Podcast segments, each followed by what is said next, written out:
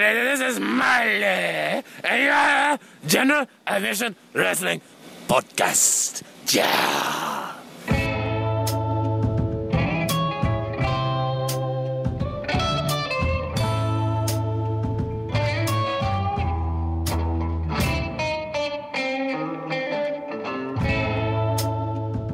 Hello, and welcome to another exciting episode of the General Admission Wrestling Podcast. I, as always, am Avenging Ben, and with me, as always, is. Wait, wait hold on a sec. Hold on, cut the music. Wait, what the fuck? Where the fuck is Mike? He is no longer found. Wait, hey, what the fuck you doing back? The law of professional wrestling, Ray Ramundo, is back. What the fuck? I thought we threw you out of here the last time. How the fuck did you get back in here? I made a call. The fuck, DJ? Did you know? Did you know about this? Your check is in the mail, DJ. Oh god damn it, throwing us under the bus. Where the fuck is Mike? What did you do to him? Good god, is he alive? Let's just say he's sleeping with the fishes. Oh god, you killed him and dumped him in the Hudson River? No, he's in my chambers, damn it. I have fishes down there. Okay, well, d- are you gonna let him out at some point? Mm. Let's see how much milk he gives me. All right, well, you're here anyway. You, you want to do the show? Certainly. All right, everybody. Uh, change of plans. As with me tonight is uh, for the second time is our is a very special guest, the Law Ray Ramundo. So, uh, Ray, how how you been? I heard you'd been going through some tough times lately. The law was almost taken out of action. Well, he is taken out of action. But that's a story for another time. I'm well and healthy. Your milkman isn't. And I'm here now. Very well. So, eh, during your time, uh, we're going to talk about a lot of things now. We're going to talk about Raw and SmackDown as per usual. But as first, there was a little bit of new. We have not wa- I have not watched the new episode of NXT tonight. I will watch it later. But there is some news regarding NXT that we can talk about. Three international talents have been signed to the NXT developmental territory, and we're going to list them off tonight. The three new talents for NXT are Big Damo, Tommy End, and Mary Dobson. I, I the only one of these three I know is Big Damo because I saw him in WCPW, but I don't know much about the other two. Do you know anything about them? Uh, they're just like you, Tommy End and Big Damo have been well known all around. Damo, because of WCPW, where one of the greatest managers I can say, Mr. Adam Blampied, from another from a lawyer to a man that follows his laws properly. I salute you, sir. Tommy End, I've seen PWG all around. He's a great guy. Mary Dobson, however, not so much. You don't like her? I haven't seen. Oh, okay. I guess we'll just honestly from the pictures I've seen of her. I have some pictures up right now. From the pictures I see of her, she'd make a really good sister Abigail. I keep hearing that from a lot of people. That's why I'm hoping to see what she can bring in the future. The Yeah. law is interested. The law is interested. Was interested indeed. So like NXT going forward, like ever since like the draft, I feel NXT had been kind of suffering a little bit. They kind of, especially the women's division, like they they raided the women's division during that draft, and it really suffered because of it. Yep. But now, recently, they just signed Mary Dobson now. But also, another signing occurred last week. Oh, of course, we did mention this last week on the show, but it bears repeating because I believe he made his did, did he make his debut tonight? Oh, yes, he did. But I'm talking about one other signing. I hope I didn't. I don't recall you guys mentioning her. Because it is a her. Oh, who got signed? Tia Trinidad. Oh, Tia Trinidad you got signed to NXT. Yes, she did. Oh, fantastic! So they're sl- slowly but surely rebuilding. They're getting their women's division, yeah. rebuilding the women's division because you can't build a women's division based on just two or three people. It, it would get boring. So, oh, she's Amazing Red's cousin. Yes, she is. Oh well, crazy. Of course, uh, Ray is very good friends. He's with the House of Glory, met with House of Glory Management, with the House of Glory Wrestling School. So he's very, very in tune with the uh, with Amazing Red, of course. So this is kind of coincidental. That is my sensei. I must mention my mention family of the sensei. Fantastic.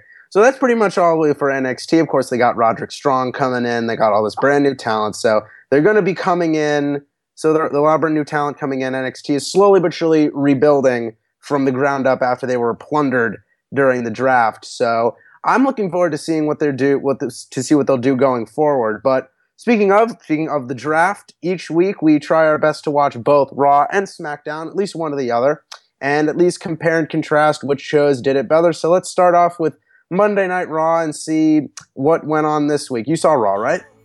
Uh, yes, I did. Uh, what did you think this week? Because uh, we'll save our opinions about who won this week till the very end. But what did you think of Raw overall from overall from eight o'clock to eleven o'clock? Did it hold your interest for that entire three hours, or were there just specific moments that you liked here and there? I gotta say, Raw this week it didn't fall flat because a lot of times Raw has been going that by the second hour you're like, okay, they're just taking too long now. Okay, get to the finish. Get to the finish. This week it held its own, but it was still. I gotta say, they're booking Sasha Charlotte to the point that okay, this could be main event now. Yeah, they're they they're, keep, they're advertising that it is the main event now. They, it's on the post. No, now it's on. Tw- now something came up. I think it was this morning actually on Twitter. It's not the main event yet. It's not fully signed as main event. Well, regardless, it's being pimped out as if it is one of the big I'm going to say like big main attraction matches, which I think is a good move. Like the first ever female Hell in the Cell match. You really want to build that up. You want to give that some gravitas. You want to give that the importance it deserves, which I'm looking forward to that because I think that's going to be an amazing match. Yeah, it really is. It's it's there's no way this match can't be anything but at least close to five stars. So oh. WWE's been able to do it I see that being making an impact. I see definitely this week you had a lot of booking in Owens Rollins actually being something. It's making people actually want to watch this network special. Which network special? Hell in a Cell, because are they still called pay per views? Are they are they network specials? I don't know. What is the legality now? Uh, like they can't actually call them pay per views anymore. That is true. Yes, the legal term is a network special. Well, you would know you would know all about legalities, wouldn't you, Mister Ramundo? Yes. You would know all about legalities. Moving on. So this was a pretty stacked Raw, but we're just going to talk. Let's we're going to talk about all of the main stuff in blocks. So let's get everything regarding Seth Rollins, Kevin Owens, Chris Jericho out of the way now. We open up with another Chris Jericho, Kevin Owens segment with more. You just made the list. Uh, Chris Jericho's list is slowly becoming honestly one of my favorite things every week. I love it. I'm a fan of this list. I'm wondering, are we going to get to a thousand and one members on this list? Oh, like the list of a thousand and one holds. That would actually be really funny. Like uh, hold number eight hundred seventy six. Armbar. Armbar. hold nine hundred and forty two. Armbar oh Jesus Christ! Armbar, you just made the list. Oh my God. Yeah, but it, it's becoming like he's a heel, but everybody marks out like crazy whenever he does that shit with the list. So I love it. Because we heels get over. Yeah, you do, don't you? But moving on, like again, we're gonna talk about it in one big block. Of course, it was uh, again for me and Mike were talking about before he was so unceremoniously taken away me and Mike were chatting last night about like how many times they've done Jericho versus Rollins on Raw during the past few months, and I think that they're coming up on like maybe the fifth or sixth time they've done this match, and it's becoming really. It's still a good match. These are two of the best workers in the business, but it's becoming overly repetitive. It is, but at the same time, it is something that still Jericho knows how to still put someone over and make it look brilliant though. Oh god, Jericho, that dude puts people over like crazy. Dude put fucking Fandango over. Let's not forget that. He was he was willing to do that. And that the only problem is Where's Fandango now? Yeah. no, nobody knows. Nobody knows. But moving on Even- past that, of course, we have the beginning of the schism between the best friends Chris Jericho and Kevin Owens, which I'm honestly a little sad about. I, I hope they, I wish they would keep it going a little longer, but I, I guess like all, all sort of weird uh, tag team combinations have to come to an end at some point. But I don't. I wish they would keep. I wish they keep it going a little longer because they have really great comedic chemistry. I, I like the best friends of Jericho and Owens. Jer- Jerichoans. I like them. Just like we do, Ben. Who needs Mike? I need Mike, evil, you evil son of a bitch, and I'm going to find you, and I'm going to get Mike back. Damn it! After the do- after the show is done, I'm going to grab my sword and my shield, and I'm going to come to your creepy basement, and I am going to rescue Mike. Wait a second. Is this harassment, Mister Ben? Ugh, this- I can sue you to take this show down. oh, you Remember Oh, that. You're running us all in a month. Uh, whatever. Moving on. So that's pretty much everything for Jericho Owens and uh, and Seth Rollins this week. I'm, I'm really happy they're turning Seth Rollins into a full blown face. He is so much more likable in the face role. Yeah, it really is. Now that makes you wonder. though, is Jimmy Jacobs writing this storyline? Because Warren Is he putting his old? His old He's putting buddy his over? old buddy over. I'm gonna give my old buddy a little hand here, Jimmy Jacobs. Maybe for those who not in the know, a former ROH wrestler, very great wrestler, a former member of the of the Decade, I believe they were called the Decade. He was working with B.J. Whitmer and Adam Page originally. They were the Decade together. He was originally in Ring of Honor, but he uh, late 2015, I believe, uh, mid 2015, uh, uh, ended things with them, and he's now one of the writers over at World Wrestling Entertainment. So good on him and uh, him, him and Tyler Black, way, way back in the day, Tyler Black now Seth Rollins used to be tag team partners. So maybe you're right. Maybe he's giving his old buddy a little bit of a boost. Yeah, Mhm, who knows? It could be. We're going to mainly talk about really the important segments this week, and still we're going to talk about some uh, the New Day and their new rivalry with Cesaro or Sheamus and Cesaro or why does this tag team exist? I don't even know. oh my god. Uh, how do you feel about the whole Sheamus and Cesaro as a tag team thing? I feel like they're gonna need to call me anytime because this is kind of gimmick infringement. Does anybody else remember the tag team of Benoit and Kurt Angle Yeah, I do. years ago? Same storyline. Hang on, wait. We're breaking. No investigations needing, but okay. what were you saying? Uh, same same thing. That the storyline is kind of similar. So I see them winning those titles sooner or later, but it's kind of getting it's interesting how they're working together so far. I have to admit, I do enjoy how during the matches, both Sheamus and Cesaro on different weeks have been going on Facebook Live during the match and not giving a fuck about their other their their tag team partners match. They do need publicity, so they're trying to market themselves on Facebook. Yeah, that's actually pretty inventive. I enjoy it. I, th- I think that part of it is funny, but honestly, I, I look at the other half of this equation, the New Day. It is really time to take those tag belts off the New Day, man. It's time. Well, the New Day is kind of getting in legal trouble right now. Monday was also a special day for them because it was day 420. Yeah, I saw that. Oh my god! Oh my god. Well, to a couple buddies of mine at House of Glory, it would have been a happy day. Oh, of course, our good old Speaking buddies of- at uh, Herbal Affairs, Mr. Toasty Tom and Rembrandt Lewis. Hey, don't forget about Jimmy. Oh, of course. No, we'll forget about you. Come on. What's up, dude? Toasty Tom here from Herbal Affairs, and you are listening to the General Admission Wrestling Podcast. Stellar.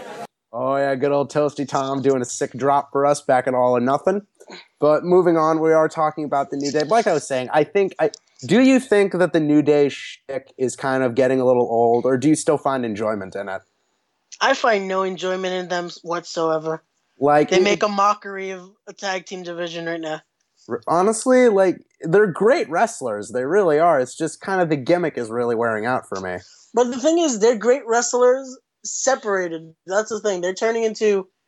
We know Kofi Kingston is a great wrestler. Biggie had a lot of potential. Xavier Woods, psychologically, he's a he's a great wrestler. But now together, it's it's kind of getting stale. Yeah, honestly, it's getting as stale as a month old box of Bootios. Which is what I'm feeding Mike. you bastard! You're only giving him knockoff Lucky Charms. God damn it, Mike! I'll come and save you soon. But as soon as we're done with the show, because we need to put out an episode. I'm sorry, Mike. But moving on, we're talking about Raw and SmackDown, and as far as uh, the rest of Raw goes, we have the always bizarre Bo Dallas squash match. I have no clue what they're doing with Bo Dallas or what this is leading to, but what do you think this whole Bo Dallas thing is leading towards? Because he's been acting creepy for the past few weeks. Well, I, if I remember correctly, all this is supposed to be for his match against Bin Wang that he's going to be having in China. So I think that's why they're making him into a dominant heel. Well, somewhat dominant because he did lose last week, and he he was already getting somewhat. He's not dominant as he was like a few weeks ago, and he was just jobbing everybody out. But this week with Neville, it was kind of still one sided. Play- yeah, it was more one. It was more of an even match, but it was still fairly one sided with Bo Dallas going over on Neville. Which why isn't Neville part of the cruiserweight division? Why isn't he mixing it up with Rich Swann and T.J. Perkins and the Brian Kendrick? Because I think if they're going to do that, they have to re-sign him because that's what they did with Sin Cara. Um, that was announced because of legalities. They have to be officially a member of the cruiserweight division. Really? That's that's that's how it works. Oh, that sucks. I was re- I really wanted to see him like facing all these other guys, which would have been a lot of fun. Well, if Neville needs a contract negotiation person, just call this lawyer right here. Call Ray Ramundo, baby. all right, moving on. We have the sadly, I believe the news coming out of this Raw is that Bayley might have been injured in her match with Dana Brooke. There is footage of her being helped to the locker room by two attendants, and she looked pretty banged up. There, there was a botched spot in this match that might have hurt her back. So, yeah, I'm kind of worried because this is not a good thing because then the women's division is pretty much just Nia Jax, uh, Sasha Banks, Charlotte, Alicia Fox, and I think that's it. Emmalina? And, and Emmalina too, but yeah, she's not... Which is another, which, even that I bring her up, that's another, we're going on the lines of gimmick infringement again. Is it with W? They're copying their own gimmicks. Which gimmick is this one parody? Literally Melina. Yeah, it is kind of. They're gonna turn her into another Melina and have Melina in the name. Dun, dun, dun, dun. Gimmick infringement. Oh my god. Yeah, but I can see I don't like the whole Emmalina thing. I think it's really, really stupid. I, I liked Darth Emma. I liked the evil Emma with the uh I like the evil Emma with the sunglasses and like the cool Vader armor. I thought that was really cool, but then they got hurt, and I don't know why they're making her change it. Which uh, she they're giving her all these promos where they're showing off how beautiful she is, and God damn it, she is beautiful, but I'm like, mm, you had something good and you didn't you didn't use it to its full potential. But I'm like, I'll see where the whole Emmalina thing goes. But I don't know. Well, I guess there's some guys that are enjoying these promos. Yeah. just to see the the body of Emma, which yeah, I guess this th- this appeals to somebody, I guess. Moving on to another squash match. This is where the I believe finally this Braun Strowman thing is finally going somewhere, kind of.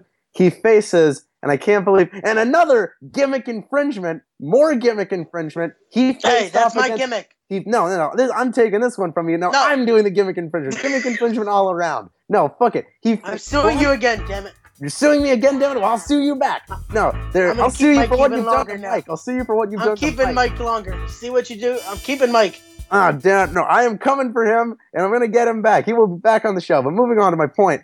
Braun Strowman takes on the Mile High Trio. And one of them even has the big bushy hair. three dudes clearly stoned. It's fucking it's herbal affairs. They ripped off herbal affairs on Raw. Another gimmick infringement. We're suing Raw. Except honestly, House I think Glory Herbal will be Affairs are much Raw. better wrestlers than these guys, and, and Herbal Affairs has much better ring here. Herbal Affairs would have beaten Braun Strowman. Yeah, probably. Toasty Tom could have gone a, gone a few rounds and little Braun Strowman. That would have been great. Uh, that would have been fantastic. But like, Well, but uh, that's the match wasn't even that important. It's the segment after. what happens after? Of course, uh, no fucking surprise. Uh, Braun Strowman wins. Shocker. Uh, but then afterwards, he wants real competition. In enters Sami Zayn. Now, I'm in two minds about this because A, I don't want Sami to get buried, but honestly, here's the thing. There's a difference between losing and getting buried. I think people forget. And if Sami takes the loss in this feud, that isn't going to hurt him too much. I, I, I still feel deep in my gut they have big plans for Sami Zayn. My theory, and hear me out on this, is they want to put Sami Zayn in a program with with Kevin Owens for the championship, like from Royal Rumble on to WrestleMania, because Sami Zayn is honestly my pick to win the Rumble this year, and he goes on to face Kevin Owens at WrestleMania. But I yeah, but he like- does need a challenge like this, though. He needs someone big so he can finally get that. that big win, Main event or push, this yeah. is just, or this is just them having Sami kill time until the Royal Rumble. They're just like, oh, you're gonna get this down the line, but let's just kill some time with you now before the big thing happens. So the match is going to be Braun Strowman versus Sami Zayn at some point. If there's anybody, if there is anybody who can get a good match out of Braun Strowman, it's Sami Zayn. And also, you said earlier it could just be him getting buried.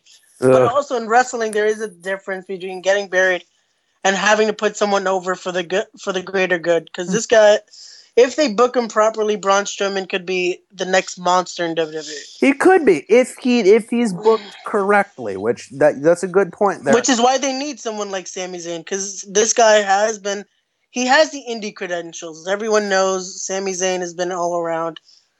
Legally, I can't say he was El Generico at one point. yeah. There's no records of anybody in Mexico feeding the orphans. Okay. El Generico, whatever happened to that guy? Kevin o- Kevin Owens. Oh, he died. Kevin Owens is just like, oh, he died.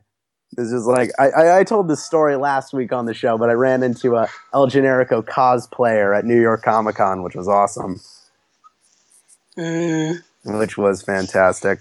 Moving on to the rest of Raw, we had Rusev introducing his family members up on the Titantron. A lot of people are kind of split down the middle about this bit. I really liked it. I thought it was funny.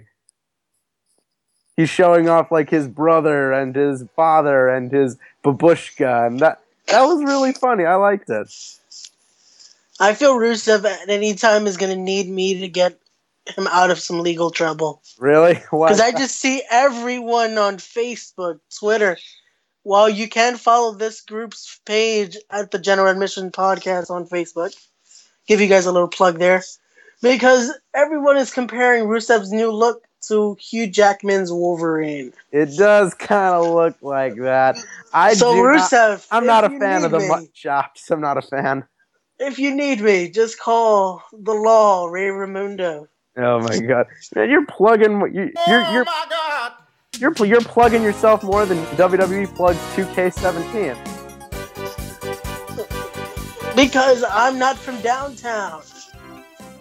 Oh my god, can we talk about sidebar for sidebar? Uh, uh, attorney sidebar. Like the funny thing is, how many friggin' times have they played that commercial for 2K17 where they play this? I during that during the past few weeks, I have not seen a single second of hmm. game footage from this fucking thing, but I do hmm. know all the words to fucking downtown now. Well, I have to look that up. Who actually sings this song? Because they're probably getting a lot of damn royalty checks. Because legally, they have to get paid for every time that song is played. So it may annoy the hell out of us, but they're getting rich. No, DJ, don't play it. We're gonna owe them money. God damn it, DJ. Wait, Ben, you, can you afford to pay for this song? we can afford it. We may.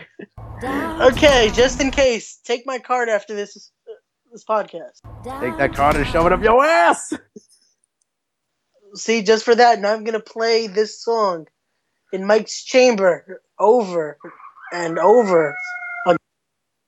Call the police! No, my God, that's inhumane torture. You'll kill him. You evil son of a bitch. You're evil. Just like Roman Reigns? I don't. Is he the heel in this storyline? I can never tell with these. well, it's kind of getting to the point that he's John Cena status, really. Where, like, he is the face, but he does heel things. Which is what John Cena does. Have you seen WhatCulture this week? Yeah, they did Ten the top things 10. that he did. when it's like he is becoming kind of John Cena 2.0 in that respect, which I don't know. I'm looking forward to the Hell in a Cell match. I'm sure it'll be a good match, but I'm just like, this feud, time to end it. Have Roman move on to something else, and I'm just like, time to end it. Now, do you see Roman coming out still champion, or Yeah, I say, oh God, oh absolutely, God, keep the belt on Roman. I'm, I've, I'm kind of warming up to Roman Reigns as a. Perf- I've always been, I've always been a fan of Roman Reigns as a performer, and I think keeping the belt on him is a strong, is like a strong choice and a good decision, because like a he he's a top guy, makes the belt seem important to give it to a, uh, to a big guy. He's not quite Cena level, but I think he'll do good for the belt. Because, like, honestly, nobody after Cena, Del Rio, Kalisto, Uh, even Rusev, nobody has done for that belt what John Cena did. There was this period of time where that where the U.S. title was way more important than the WWE Championship. So I feel Roman Reigns could do something hypothetically, could do something similar for that championship, similar to how Cena did it. Which I hope. yeah? The only problem is Cena actually had more followers at the time that he was champion, though, because Roman Reigns, no matter what he does, last week he saved a woman for crying out loud from getting attacked by a male, and he still got booed. Yeah, yeah. But like Donald Trump is more over than Roman Reigns. Sadly, it's kind of true. He is kind of more over than Roman Reigns. well, one of my buddies at House of Glory, Good Hank Flanders, says vote for Trump 2016. Oh my god, of course, good Hank Flanders would vote for Trump. He does wear those. He does wear those mag- delightful and magnificent red, white, and blue pants. He got. He's got. Well, the law does not agree with those views. I still just pass them on. That's about it. Mm, fair enough. Hey, here on the General Admission Wrestling Podcast, we don't judge you for your political views. We judge you based on what kind of wrestling you like. That's what we do. We're un- we judge you, but for but for fair reasons.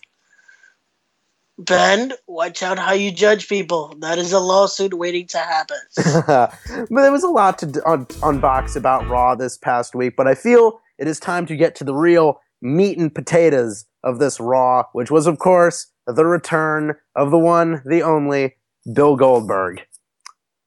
Uh, I have to admit, honestly, it was cool to see him.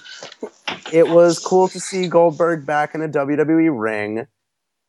Am I excited for this match? Fuck no to me, this is WWE has been making so many big strides lately with the cruiserweight division, the women's division, the have the titles, the title pictures, Universal and the WWE Championship. They're putting over all this new talent. They're doing a really good job, and yet they're still giving more focus to Brock Lesnar, who's only there like three or four shows out of the year, and Goldberg, a guy who has not been in a WWE ring for over 10 years. This to me reeks of desperation. We're in the return era. That's what WWE is currently moving themselves toward because everything is getting focused right now. It's just people that are coming back and segments that are coming back. Because they brought back the cruiserweight division because they wanted those those fans to return. Having Goldberg back, that brought a lot of nostalgia to a lot of people. But it's like I didn't watch Goldberg. I wasn't alive when he. I think maybe I was just I was I wasn't alive or I was too young to remember it. I didn't watch Goldberg when he was in WCW. I didn't watch him when he was in WWE. But you know of Goldberg. I knew of am I wrong? I don't. I don't have the deep connection to him that a lot of other people do. It's like okay, I get that this is more for the people who watched him in WCW in the early, and in WWE in the early 2000s. But I'm like, what does this do for me, somebody who was born in 1997 and started watching wrestling in 2007? I don't know who the who the fuck is Goldberg to me. Listen, Damn, you I started that late, Ben? yeah, 2007? I've been watching wrestling for almost 10 years, dude. Get off my back, okay?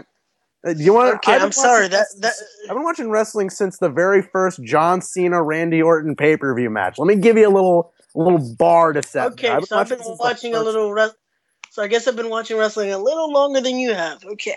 Most likely, probably. It doesn't really matter. But regardless, like, who the fuck is Goldberg to me?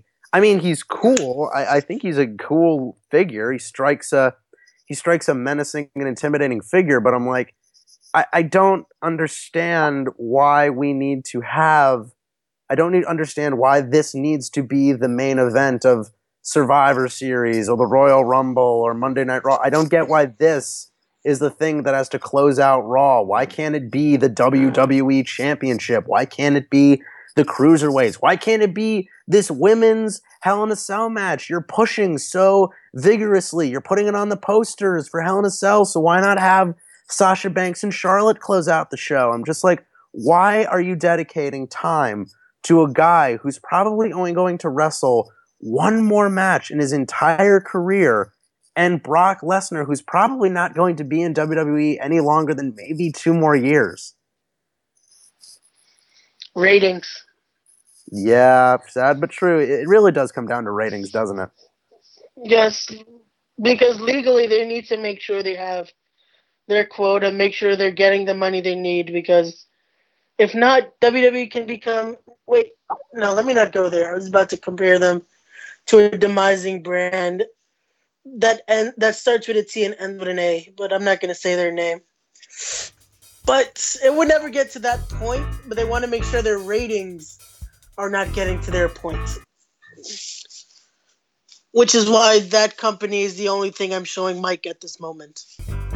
My God, you insidious bastard! Is it at least the broken Matt Hardy segments? I'll leave that to your imagination. moving, moving forward, of course. But regardless, Goldberg came out, cut a promo, said, "Brock Lesnar, you may not, you're not just next, you're last." And I'm like, okay, that's pretty cool. Again, again, it's decent, but they're building it up correctly. Do I give a crap about it? No, I don't really care. I saw, I've seen replays of that match from 2004. It's not very good. I asked an old teacher of mine on Twitter what he thought, an old teacher at my high school, what he thought of that match all the way back in 2004. And he said, Oh, that match was garbage. It was terrible. I don't get why they're doing it again. And I'm like, Exactly. It's horse. It was horseshit in 2004, and it'll probably be horseshit again. I can be proven wrong, of course. Hmm. I will leave it to that match to impress me any way it can.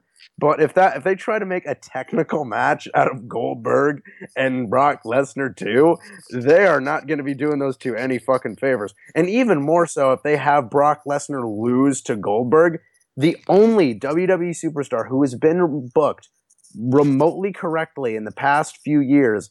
AJ Styles is at a hell of a year, but the only other superstar who's been booked correctly from start to finish is Brock Lesnar. Beats The Undertaker, beats John Cena, loses the title without being pinned, goes on another tear, beats The Undertaker again, beats Dean Ambrose.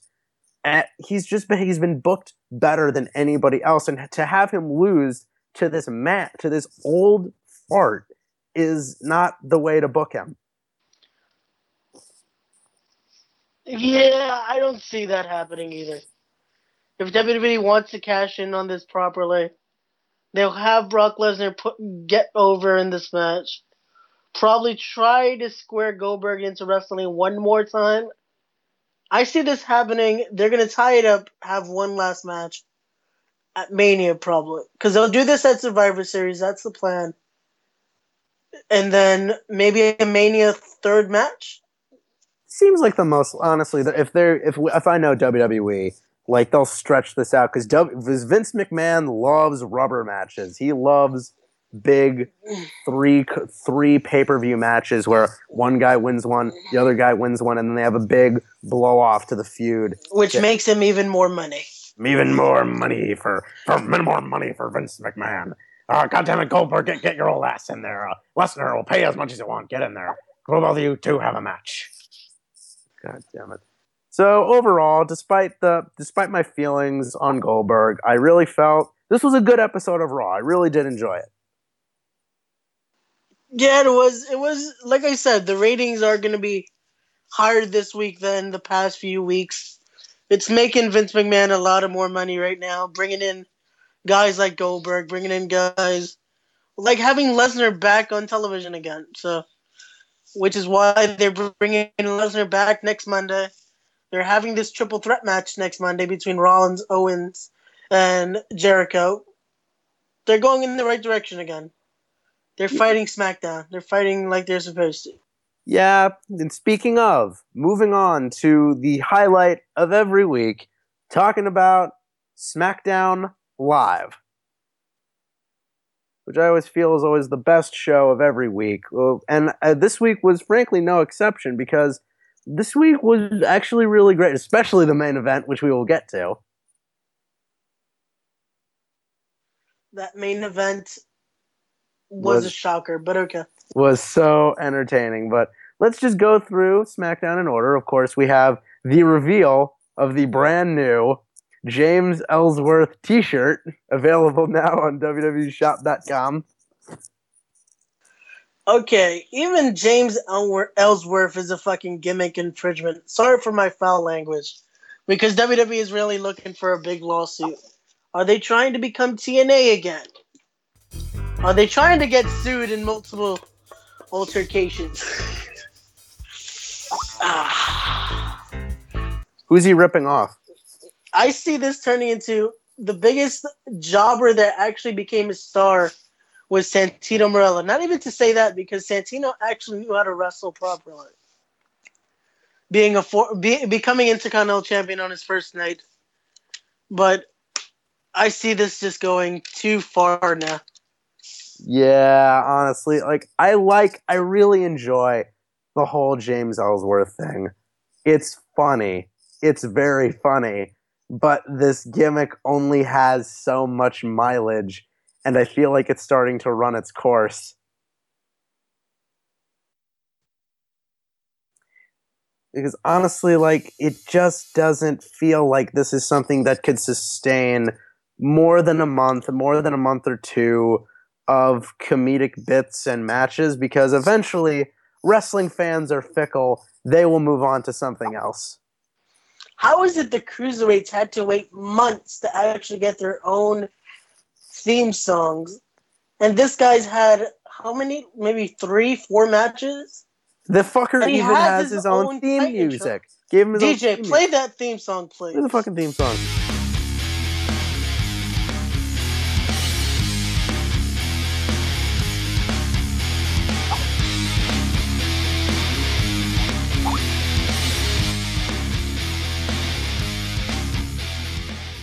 But yeah, it's a really good theme.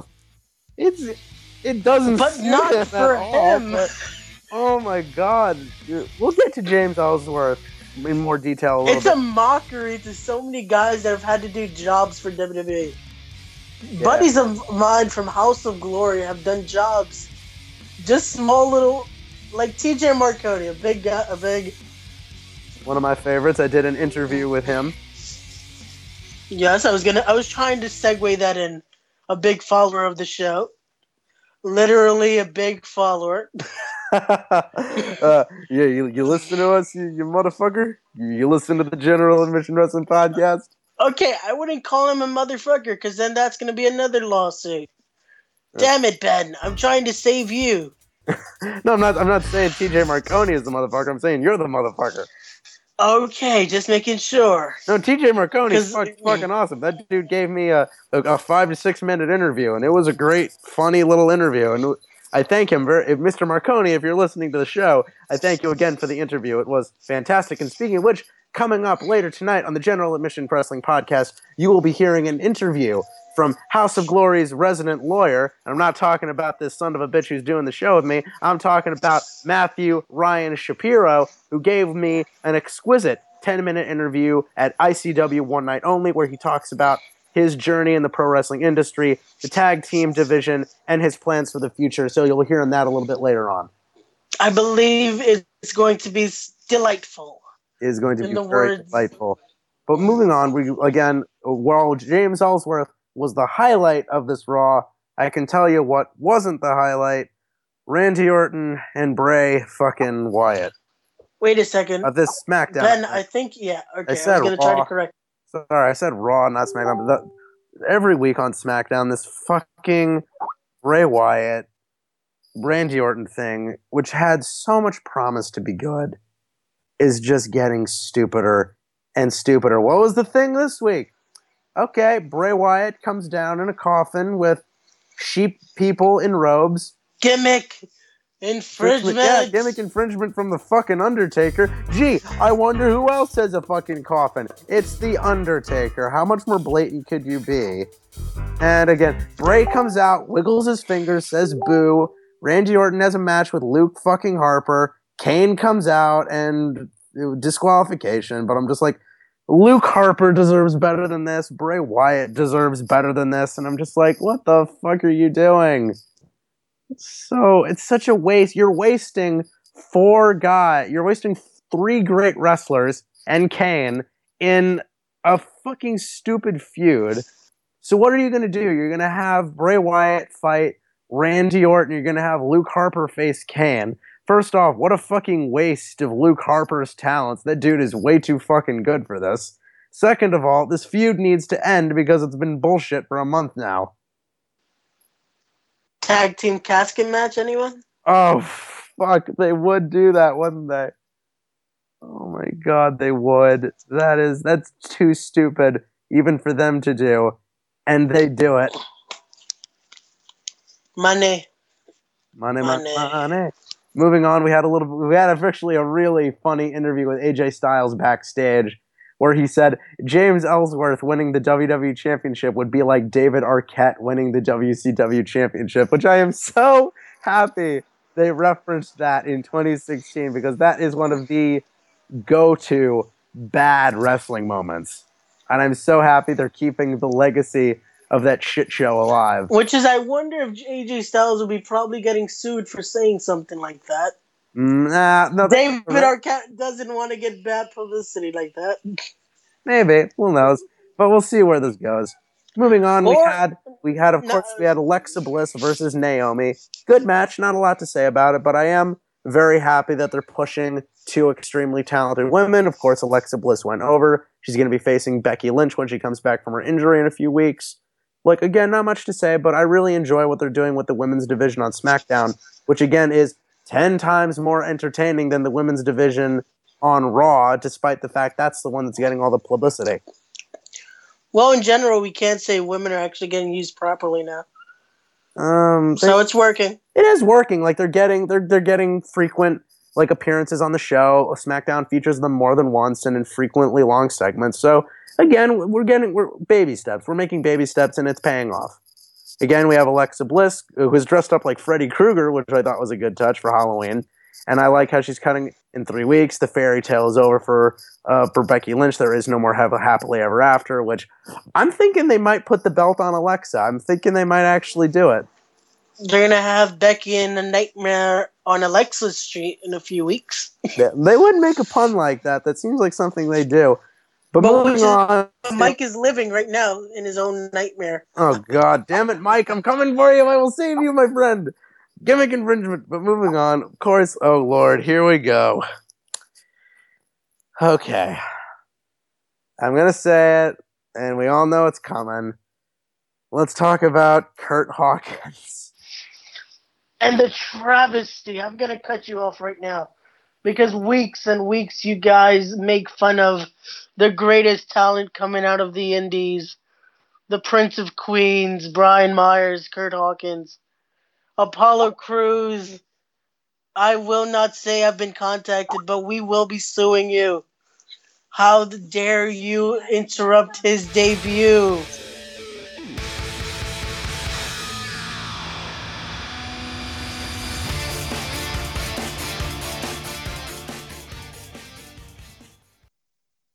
Oh my god, but unlike what if what Raymond isn't making clear, what Ray Ramundo isn't making clear, unfortunately, is unfortunately that Kurt Hawkins was punched in the face prematurely by Apollo Crews and refused, nay, refused to wrestle in a WWE ring.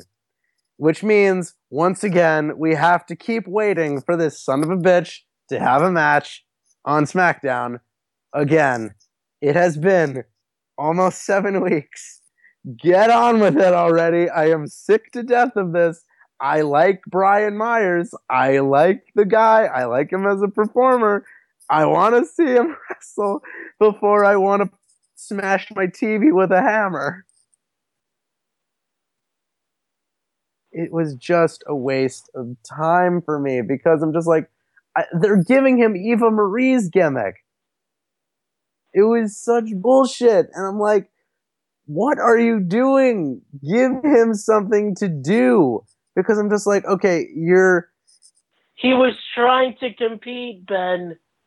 Apollo Crews is the blame. If you want to blame anyone, blame Apollo Crews. Oh my god. Of course, you're taking Kurt Hawkins. You're taking his side on this fucking one because you're the heel, of course. Kurt Hawkins. God damn. I'm not gonna answer that. Kurt Hawkins. Ugh. But moving on, we had, of course, another segment with Carmella and Nikki Bella. Like I said, uh, where they're they're trading insults, they're trading heel insults and stuff because decent feud. I like what they're doing with it. Like you said, I'm glad the women are getting significant time on television. These two have put on a good match before. Let's see if they can do it again. It's something for each of them to do. I feel as though it's time to start bringing this feud to an end. Maybe start putting uh, maybe start putting Carmella into the women's title picture. Maybe put Nick Nikki back in the title picture. I feel like it's time to start moving it in a different direction. Yeah, same here, same here. Yeah, again, not a lot to say, but decent segment. Again, backstage with the real the real uh, strength of this episode of SmackDown was another segment with James, where the fuck is my chin, Ellsworth, saying, I am going to main event an episode of SmackDown for the WWE title. One day, my grandchildren are going to talk about this. And like, he seemed genuinely very sincere about it, which I was like, that's that's kind of touching. And I'm it really probably was a shoot interview. yeah, it probably was because like it felt like that. And moving on, we had the Dolph Ziggler, Heath Slater, and Rhino versus The Miz and the Spirit Squad match. I thought this was a lot of fun. I thought this was a lot of fun. You have Heath Slater and Rhino, who are both comedic gold, facing off against The Miz and the fucking Spirit Squad. I cannot believe it's 2016 and I am I have to talk about the Spirit Squad. Oh my god. I'm playing those matches back and forth in Mike's head right now. Oh my god, no, you're playing you're showing him nothing but Spirit Squad matches. This is ridiculous. Mike, you bastard, I am coming for you. Hang on, don't go towards the light. But honestly, I like what they're doing with this. They're sort of turning the Spirit Squad into the Miz's kind of cronies, which I think is pretty funny. The Miz will be champion again soon. You think so? I see it happening because I feel like they gave him the belt just to make sure. We thought Ziggler was gonna lose. He was gonna leave WWE for a while. He gets the belt just to make sure. Okay, he's staying. I see Miz regaining that gold. This rivalry isn't ending anytime soon. Though. Yeah, they're going to keep it going a little bit longer. But again, in this match, The Miz and Spirit Squad won via shenanigans, of course, the right way to do it. And uh, again, it'll move on to more things. Although I am worried they're to put. Is the new feud going to be Heath and Rhino versus the Spirit Squad? Because that's a little bit weird because they would not put the belts on the Spirit Squad, would they? Do you think they're dumb enough to do that? I see in this age of the return, I see that happening. If we're seeing Goldberg main event a pay per view after 12 years, I think after only 10 years of not being on WWE television, I can see the Spirit Squad having gold again. Yeah, maybe. It seems like something that could be done. I'm just not. I'm just saying it seems like a ridiculous idea to me. Moving on, quick match. Honestly, I blinked and this match was over. Baron Corbin, Jack Swagger. Swagger comes in. Swagger gets beaten up. Uh, Corbin beats the shit out of him, hits him with the end of days. Match over. I think they're booking Baron Corbin correctly. I think that they're making him a dominant threat, but I feel like they need to do something with him now before it's too late. So I would either A, put him in the WWE title scene, or B, I would put him in the Intercontinental Championship scene. Either one. Can we see a Baron Corbin versus Braun Strowman at Survivor Series? That would actually be pretty cool. I'd I'd I'd, I'd, I'd want to see that. See two big motherfuckers going at it, fighting each other, which would be fantastic. But- that would actually make sense because both bookings are somewhat similar because both guys are just jobbing people out. But They both pretty much are jobbing people out. it. Poor, poor Jack Swagger. But moving on to the big, to the big news coming out of this SmackDown. No, James Ellsworth did not win the WWE Championship. Sadly, the boyhood dream did not come true for James Ellsworth. But, but he did win the match. he did win the match via DQ. So James Ellsworth now has two non-pinfall victories to over AJ Styles. No, he has one pinfall victory. Last week it was a pinfall. Oh, he, he oh he does have a pinfall victory and a non-pinfall victory over Which is two more than, than he deserves, which is two more than James Ellsworth deserves, but we're not going to hold that against him. I will say that this was very entertaining, and of course, you have the pop of the night with James Ellsworth hitting a pretty decent super kick, which they've called no chin music, which is genius. He hits no chin music on AJ Styles. The crowd goes nuts for this.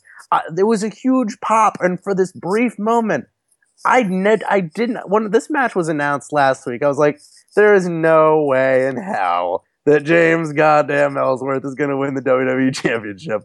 But then, literally, they do this thing. He hits the mother of all super kicks on AJ Styles, and for this brief moment, I'm thinking, no, there's no way they do it, and they didn't. But I I was really, really amazed. But overall, SmackDown this week was really good, and that segment had a lot to do with it. So, if you had to say who won this week in terms of WWE television, which show did you prefer more, Raw or SmackDown?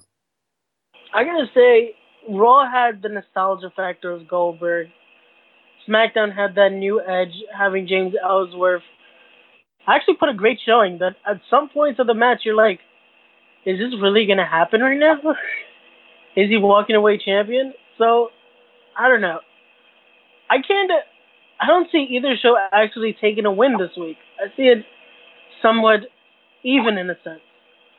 Well, that pretty much does it for SmackDown. So we're gonna take a quick little we're gonna take a quick little break and we'll be right back with our House of Glory Unbreakable predictions and the interview with Matthew Ryan Shapiro. We'll be right back.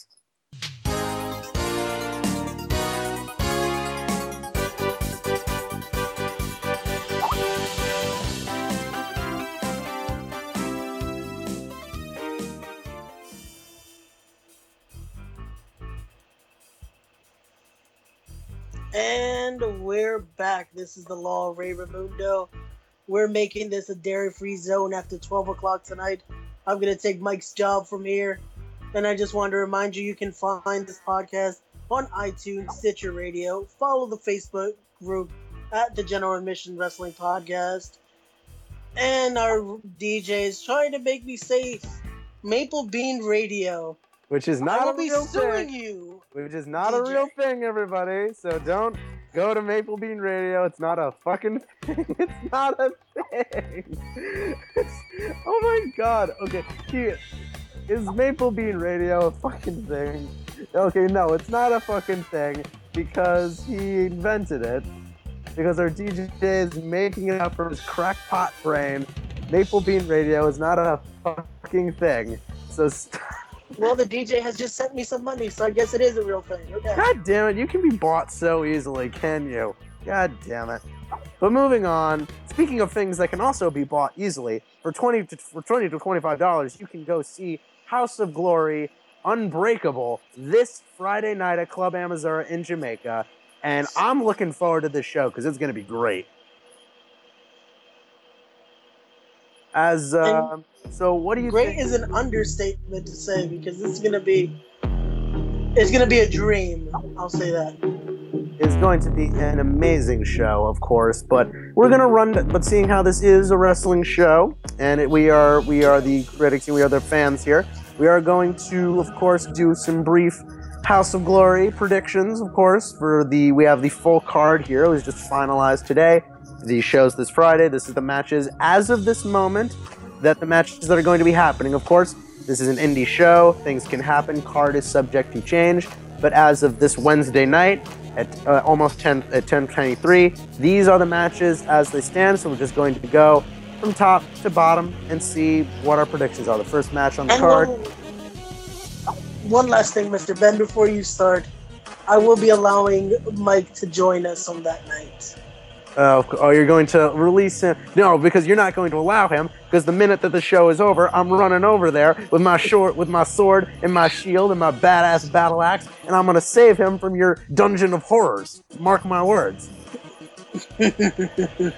Evil bastard. Well, of course, move, starting off the show is going to be the second annual Vinny the Voice Battle Royal in memorial for Vinny the Voice, the former House of Glory announcer that unfortunately passed away in 2014.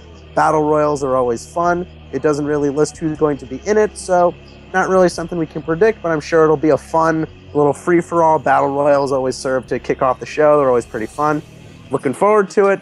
But the first match we can actually predict is going to be Ken Broadway, the crown jewel champion, defending his belt against the greatest British technical wrestler right now, Zack Sabre Jr. First of all, this is going to be a great match, I can just tell. But as far as who is going to go over in this match, I would love it if Zack Sabre could win the belt and stick around in House of Glory, but he's a busy guy. That's simply not the case. So even though this is going to be a great match via shenanigans, I'm sure Ken Broadway is going to retain the Crown Jewel Championship. Shenanigans, he is the elite of House of Glory. I see Cash Flow Ken Broadway dominating this match just like he did a month ago against WWE's Tony Nese. Cash Flow will walk out still the crown jewel champion. Well, again, no again, going to, be, necessary. going to be a great match. We'll certainly see. Next up on the card, again, like this is not the confirmed order. This is just how I'm reading them. Is going to be TNA's Trevor Lee going one on one with Evander James, formerly EA James, recent recent heel turn and newest member of the Trust under the tutelage of Matthew Ryan Shapiro, who you'll be hearing from later on. But as far as this match goes, uh, funny enough, they started building this match up at ICW one night only. And uh, I was at that show. Uh, quick, we don't have time for a full encapsulation of what, yeah, ICW's one night only, but in short and sweet, a very entertaining show, very raucous crowd.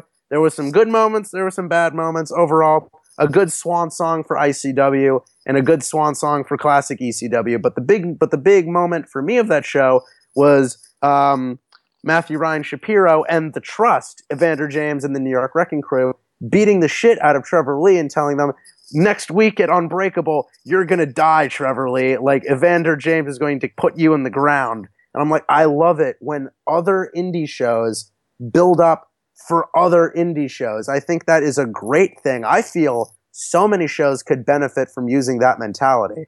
But as far as the match itself goes, I'm thinking I'm thinking Trevor Lee is going to take this one. What do you think? Which is why you are the simpleton, Mr. Ben, and I am the law of professional wrestling. I have to go from one lawyer to another. I'll follow Shapiro's tutelage, and I say Vander James will take another challenge and get another victory. Very well. We'll certainly have to see. And next up, it is going to be a match in the House of Glory Tag Team Shot Tournament. It is going to be is going to be the New York Wrecking Crew under the tutelage of again Matthew Ryan Shapiro going one on one with one of my favorite tag teams in the New York area right now, Private Party. And I think, as always, this is going to be an amazing match. When does Private Party never put on an amazing match? And of course, against the New York Wrecking Crew, which are, is going to be a great match. But as far as who I think is going to win, you know, honestly, you need you gotta you gotta show that this is serious. You gotta show that this is this tag tournament is going to go the distance. I'm thinking Private Party is going to take this one. I'm going to go with my heart. I'm going to go with Private Party. Same as before, Shapiro does not choose the wrong guy. New York Wrecking Crew will dominate and will soon be your new House of Glory World Tag Team Champions. Again, we'll certainly have to see. Again, I enjoy the New York Wrecking Crew, but again, I got to go with my heart. I'm going to go with my boys, Private Party. But up next, it is going to be another match in the tag team tournament. It is going to be this is going to be a true barn burner. This is going to be a brutal match. Is going to be the team of Two Click, TJ Marconi, and Josh Glide going two on two with EYFBO, part of Team Pazuzu. I love both of these teams. Teams, I love teams. I love teams. I love EY. I love TJ Marconi and Josh Glide. If I had, I love them both. If I had to pick one team to go forward, I'm thinking it's going to be two click. Hmm, I finally can agree with you on something, Mr. Ben. We're finally, Oh, finally, seeing eye to ground. eye. We're seeing eye to eye. Too bad if only Mike could have said the same. You dastardly bastard. So you agree with me? Two click will be taking the win. Yes, I see them moving far in this. It's going to be an interesting match when they face the New York Wrecking Crew. I'll say that. Certainly have. We'll certainly have to see. Moving on, we have our women's match of the night. It is going to be the leader of the Strong Army herself, Sonya Strong, going one on one with Heidi Lovelace in a one on one match. And I gotta go, uh, since they're building up Sonya as a legitimate competitor and they're building her up to face off against this mystery woman, I'm thinking it's going to be Sonia taking the win. Two for two, Mr. Ben. Two for two. We agree again, but I see this being because sooner or later, when we finally do crown in the tournament a new House of Glory women's champion, this will be led by Sonya Strong. That's, So I see her. we'll, we'll certainly her have to see.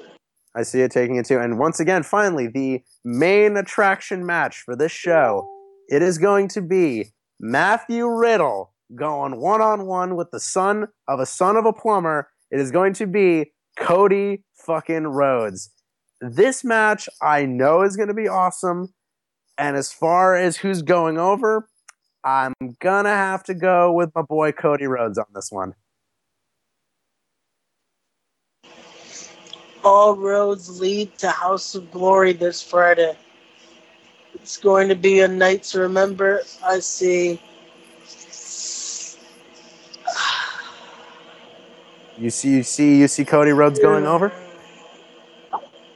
I want to say Cody because after the great seminar we just had on Saturday, for all those that came out, it was a great seminar. For those that missed an oppor- this great opportunity, you missed out on something to gain from Cody Rhodes. However, Oh my God. My, the, Riddle, our DJ is our DJ is informing me that I said the same thing about BCW, and that night and that show did not turn out to be very. Oh, you said that BCW was going to be a show to remember, and in a few ways I it was. that? But oh, if you think I that this show, BCW. you said BCW. When has the was going to- law ever been attached to BCW? Well- DJ, have you got me mistaken with someone else? Oh man, I think I might have to agree with. Uh, I might have to agree with uh, Ray. I might agree with Mr. Ramundo on this one, DJ. I don't think. I don't think you. I don't think you have any proof. What is a what? I don't I don't know. But But however, on. just like I said, that's going to be a BC great match. BC well, good My luck. final prediction will be Cody. I'm going Cody too. Good luck to BCW, who's having their own show this month. Does not look good for BCW. uh, you should still check them out. Looks like a funny show. Looks like a fun show. Regardless, let's we have. Uh, so that is. But another thing we should talk about is um, will Anthony Gangone be appearing at House of Glory Unbreakable? Because he did walk out with the House of Glory Heavyweight Championship on uh, at All or Nothing. He cashed in his long overdue title shot. So we will have to see if we'll have to see if Mr. Gangone will make an appearance at Unbreakable because how are they going to handle the situation without their championship? We need our title back. We'll have to see what happens. So those are our predictions for House of Glory Unbreakable. It is, of course, th- at the time of this recording, it is now Wednesday night. House of Glory Unbreakable is going to be at the NYC Arena, Club Amazura, at uh, 91 12, 144th Plaza, Jamaica, New York. There's a Facebook page, tickets still available. Friday, 6 o'clock, bell time, 7 or 8 o'clock. Come on down, 20 bucks at the door, bring a sign, have a drink. It is going to be an amazing show. Come on down, buy some merch, meet the meet the wrestlers, meet the managers. Meet us. We'll be there. Meet the General Admission Wrestling Podcast. Me, Whole Milk Mike. Once you let him out of the basement, of course. Once I save him, and of course, uh, our DJ will be there, and other mem- and other friend, and other friends of the show will be. I assume, So line. I Below assume maybe the re- will maybe be the in the regular season Sportcast will be at the at the show. We don't know yet. Jay Santee, we'll see if he's there as well. So regardless, uh, come on, bring your ass down to House of Glory Unbreakable. It's going to be one hell of a show. And with that, that we've finally concluded, I believe it is time that we have to. Uh, before I end the show, of course, I just want to shout out the regular season Sportcast one more time. They've plugged us a few times, so let's just say that they're an amazing podcast, and you should definitely check them out. Jay Santee, Mets fan, Matt, of course, he was the Mets fan champion of New York. You should. He wears that belt with pride, damn it, and you should always. Now stop it. They're a good podcast. We're not petty. Listen to them. Listen to us. If they if we plug them. See? We're good people here. Listen, check out the regular season sportscast. Jay said he just had Anthony Gangone on the show. That was insane. But um, listen to that interview. Get my- But now that that business is taken care of, Mr. Ramundo, I believe it is time to end the show, and it's time to come liberate Whole Milk Mike from your dungeon of horrors. Now, if you'll excuse well, me, I have before my before you do that, I have to do one thing. And if we're going to shut this down from one lawyer to another, I'm hearing you have this interview ready. So here's the interview with my buddy Matthew Ryan Shapiro. And Ben, if you want, Mike, come and get me. I'm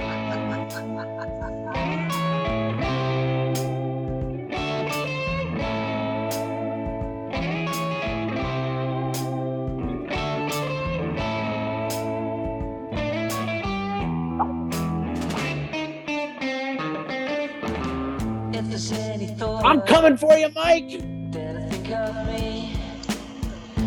See you guys next week.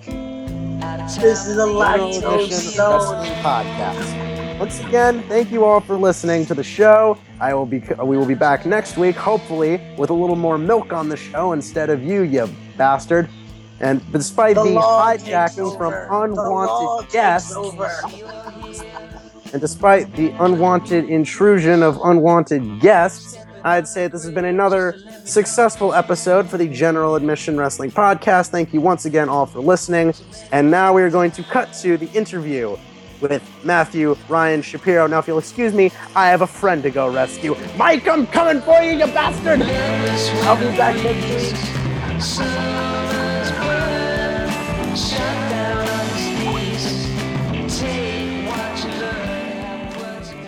Hello, everybody. It's Avenging Ben from the General Admission Wrestling Podcast, and I am here at the Queensboro Elks Lodge for ICW One Night Only. And my guest tonight is Matthew Ryan Shapiro. I know you're shaking, you're shivering. It's a chilly day here outside the Queensboro Elks Lodge, but Benjamin, my dear boy, do not be afraid, do not fear, because the voice of New York professional wrestling is right here on the General Admission podcast to elucidate all of you idiots watching and listening, because people are watching us here outside the Elks Lodge. There's too many people, makes me uncomfortable.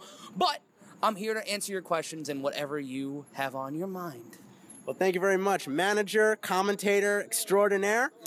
So, basically, the first question I'd like to ask is How did you get into the wrestling business? How did you get into the manager role? Was it something you always wanted to do, or was it something you just kind of fell into by accident? Oh, this is something I've wanted to do my entire life, but it was honestly uh, a complete accident. I started in radio about nine years ago, and when I started in radio, I had a talk show, and it was a wrestling show. And I started meeting different people and different promoters and stuff, and they gave me chances on commentary. And I would do commentary for places. I would start, you know, young boying and helping out wherever I could. And I was up in Canada. Uh, in Ottawa for C4, which is probably the best wrestling promotion in Canada. And they needed somebody with a suit who looked like a lawyer. And was before I had my beard, I had short hair, I was doing backstage announcing, backstage interviews for a company. And they asked me, uh, hey, you're here for ISW, you have a suit, can you play a lawyer? That's what I did, and five years later, I'm here. Wow, it's impressive how far you've come. So, you play a dastardly heel character. What do you personally feel? What is your biggest influence in terms of your character? Is it all 100% you, or have you picked and plucked different elements from different sources? Oh, I have been watching professional wrestling for 26 years. Uh, so, excuse me. So, for my entire life, I've been watching wrestling, different managers, different influences. Paul Heyman, Bobby Heenan, Jim Cornette. Gary Hart. Those are the four guys that I look to as the paragons of what we do. Uh, there's also the Grand Wizard, Fled- Freddie Blassie. If you take a look at my attire, it is some sort of weird mishmash of the Grand Wizard, Jim Cornette, Freddie Blassie, and some sort of sartorial gangbang. But uh, those guys, um, a lot of just different people. I worked for the Opie and Anthony show as an intern for two years. So a lot of like my verbose, like my energy comes from doing that, uh, listening to a lot of Ron and Fez in my formative years. Like those were things that I did uh, really to just kind of get a sense of my personality.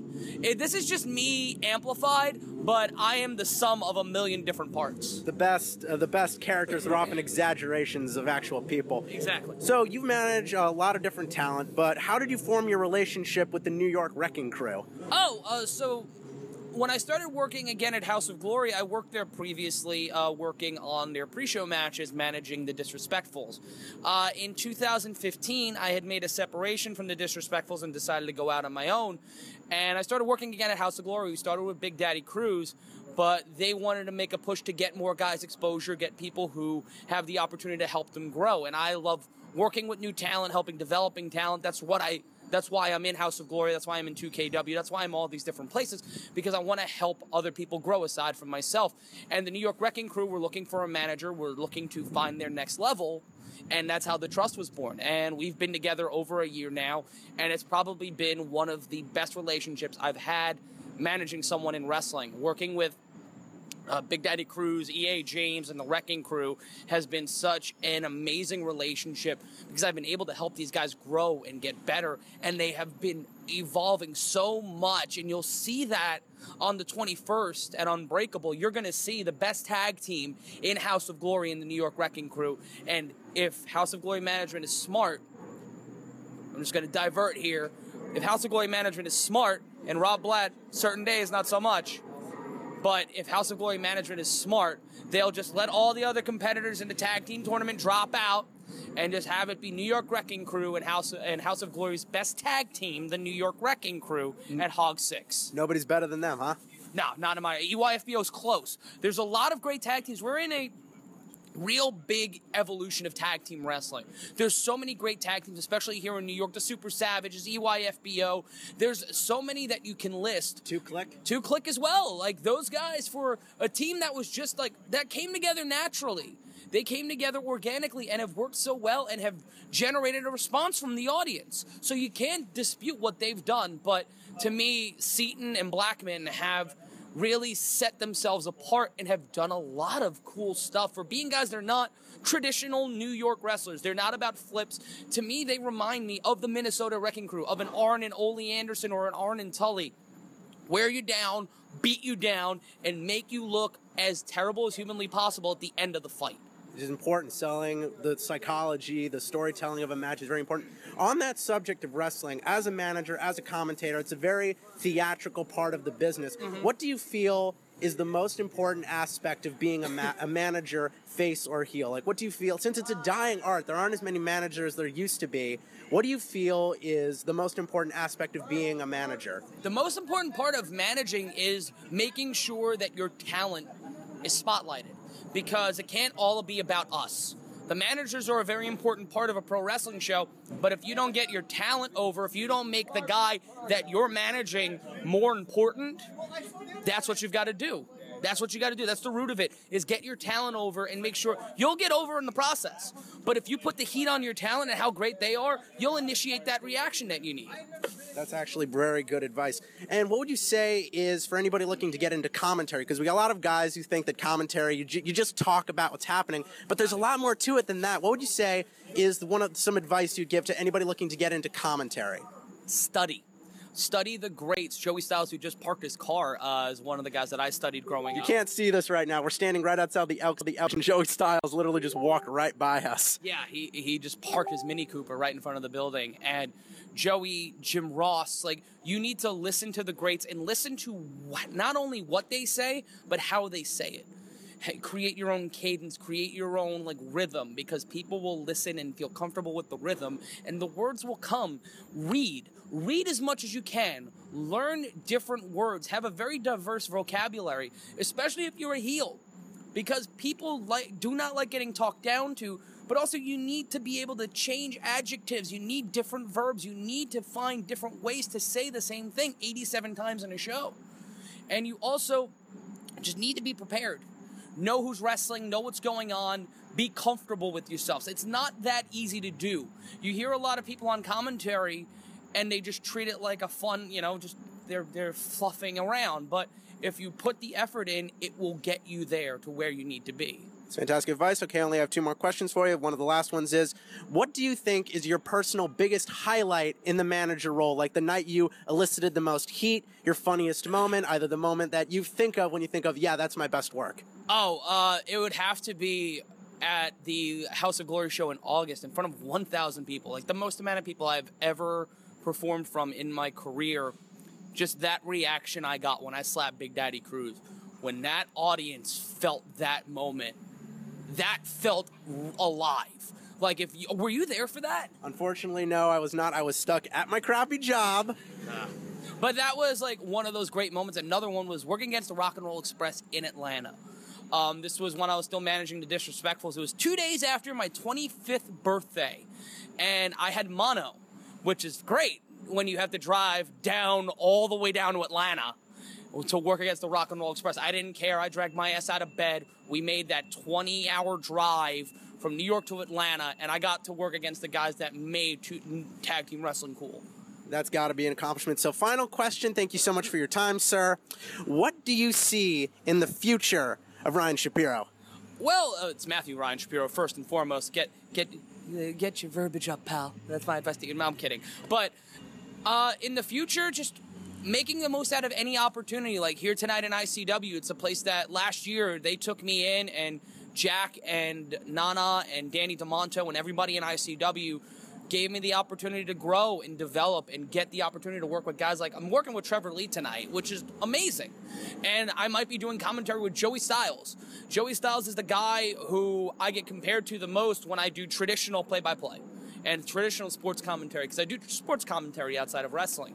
So to have the opportunity to work with guys like that, to do things like that, to take different opportunities, that's what I look forward to. I look forward to growing in House of Glory. I look forward to growing with 2KW Pro because 2KW Pro has been a company that I've tried to help build and help make into something and develop it into a brand that people will remember and resonate with them, like an ICW or a House of Glory. I just want to leave this business a little better than I walked into it with. That is a great note to end on. So thank you very much for being on the show. Is anything you'd like to leave the General Admission Wrestling Podcast people with, the listeners with? Anything you want to leave them with? All right, you plebeians, this is how it's going to go down. You're going to buy my stuff. That's right, buy my stuff. Go to ProWrestlingTees.com slash M. Ryan Shapiro and buy my shirts. We have four different types of t-shirts on sale there. If you come to a show, I have two shirts on sale every show. One is an event-only variant of one of the shirts you can get on my Pro Wrestling Tees store. Follow me on Twitter, M. Ryan Shapiro. That's M. Ryan Shapiro. And also, like me on Facebook. You may not like me, but like me on Facebook, Matthew Ryan Shapiro. And as always, boo me, hate me, but listen to what I say because follow the trust and you'll follow the way. Ladies and gentlemen, that has been Matthew Ryan Shapiro here at the historic Queensboro Elks Lodge, and this has been Avenging Ben with the General Admission Wrestling Podcast. See you soon. Smoke weed every day. There's a place